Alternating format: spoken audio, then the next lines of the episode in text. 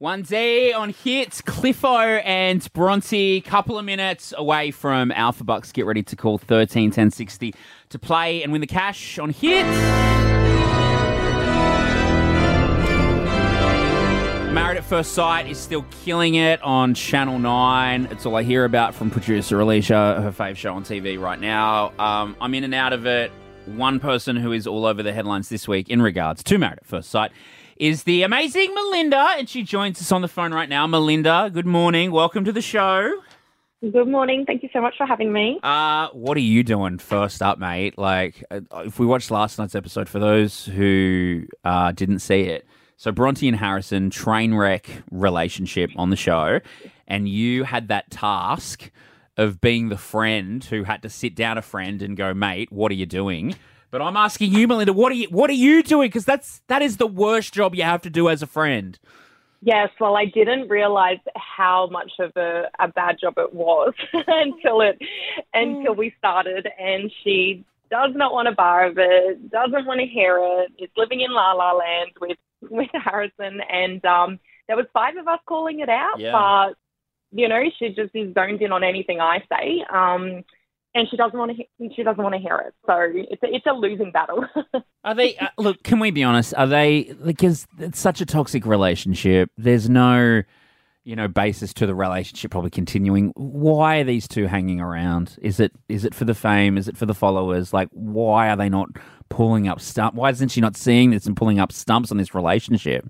you know, it's interesting because it started off with me kind of like questioning all these things that you've just said, and then it kind of um, gains momentum with everyone else, and then we're all kind of dissecting their relationship because they're just always got to involve themselves in the drama, poke at people's relationships, and right now um, you'll see me at the retreat just kind of questioning their relationship as a whole rather than just Harrison. Right. Um, so yeah, we we get to the bottom of that. I think in tonight's episode potentially. So let's see how it goes. Well, the other thing we're going to see tonight that has been hooked is you eavesdropping into the boys' night out. Little, that's sort of where it ended last night. Um, Yeah. give us a tidbit. What can we expect tonight?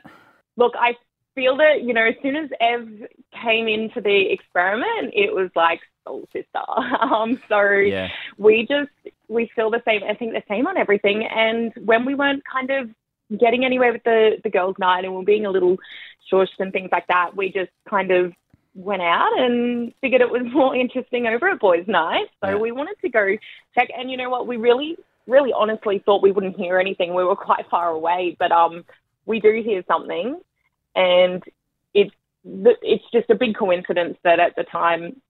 I hear about our relationship. So Ah, yeah, it's just the time. The I timing's like you're not going to believe it. I can't wait to hear it. Um, Yeah. actually, speaking of Ev, there, Evelyn, uh, she's only been in the show for about three weeks. And like I said at the start of the interview, our producer Alicia, big fan. She's actually got a question about Evelyn's involvement in the show. Melinda, Evelyn's Yeah. only been there for three weeks and she's already been the centre of two different scandals. Can we expect her to be the troublemaker going forward? I think Evelyn calls it how it is. She's very intelligent, and I don't think it's troublemaking. It's just people don't sometimes like to hear the truth, and um, she she calls out the truth. So people don't like that. It's a fine line. Melinda, uh, you've been really generous with your time this morning, MAFS. It continues tonight, 7.30 on Channel 9 and 9 now. I can't wait to hear what you overhear, Melinda. Thank you for your time. Thank you so much.